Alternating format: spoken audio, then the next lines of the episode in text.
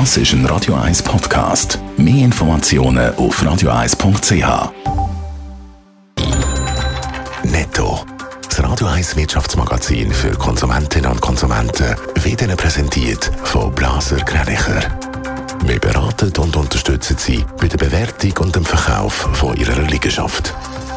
blasergreinicher.ch Dave Burkhardt.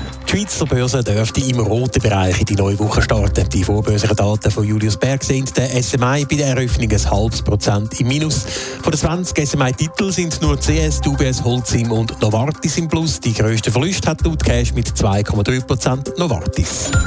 In der Schweiz sind die Nominallöhne im letzten Jahr im Schnitt um 0,9 Prozent angestiegen. Das teilt das Bundesamt für Statistik mit. Am stärksten gestiegen sind die Löhne mit durchschnittlich 4 Prozent in der Mineralölverarbeitung und der Herstellung von chemischen oder pharmazeutischen Erzeugnissen. Aber auch im Maschinen- und Fahrzeugbau, im Bergbau oder der Energie-, Wasser- und Abfallentsorgung sind die Löhne überdurchschnittlich angestiegen. Die Länder zu Europa haben ihre Rüstungsausgaben in den letzten fünf Jahren um fast 50 Prozent gesteigert. Das zeigen die neuesten Zahlen vom Stockholmer Friedensforschungsinstitut SIPRI. Allein im letzten Jahr sind die Rüstungsausgaben zu Europa im Vorjahresvergleich um 13 Prozent gestiegen. Vor fünf Wochen haben Bundesrat, Nationalbank und UBS die Übernahme von der Credit Suisse durch die UBS bekannt gegeben. Heute hat CS jetzt ihre Zahlen für das erste Quartal von dem Jahr veröffentlicht und die Zahlen die sehen schlecht aus, Dave Burkhardt. Auf den ersten Blick eigentlich eben nicht. Äh, auf dem Papier schreibt CS nämlich einen satten Reingewinn von 12,4 Milliarden Franken.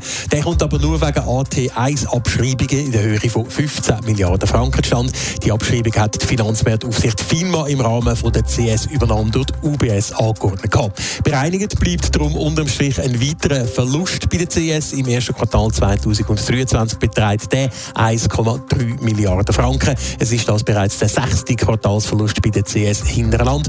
Und auch für das zweite Quartal rechnet die Bank wieder mit einem erheblichen Verlust, wie es in einer Mitteilung heisst. Offen ist, ob die CS dann die Zahlen nochmal als eigenständige Bank oder schon zusammen mit der UBS veröffentlicht. Ein grosses Problem bei der CS ist ja der Abfluss von Kundengeldern. Der war im ersten Quartal massiv. Gewesen.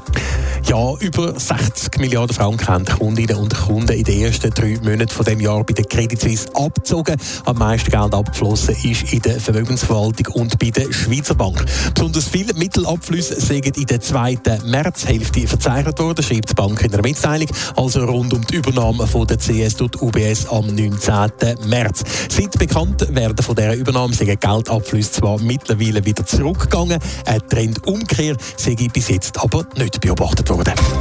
Netto. Das Radio 1 Wirtschaftsmagazin für Konsumentinnen und Konsumenten.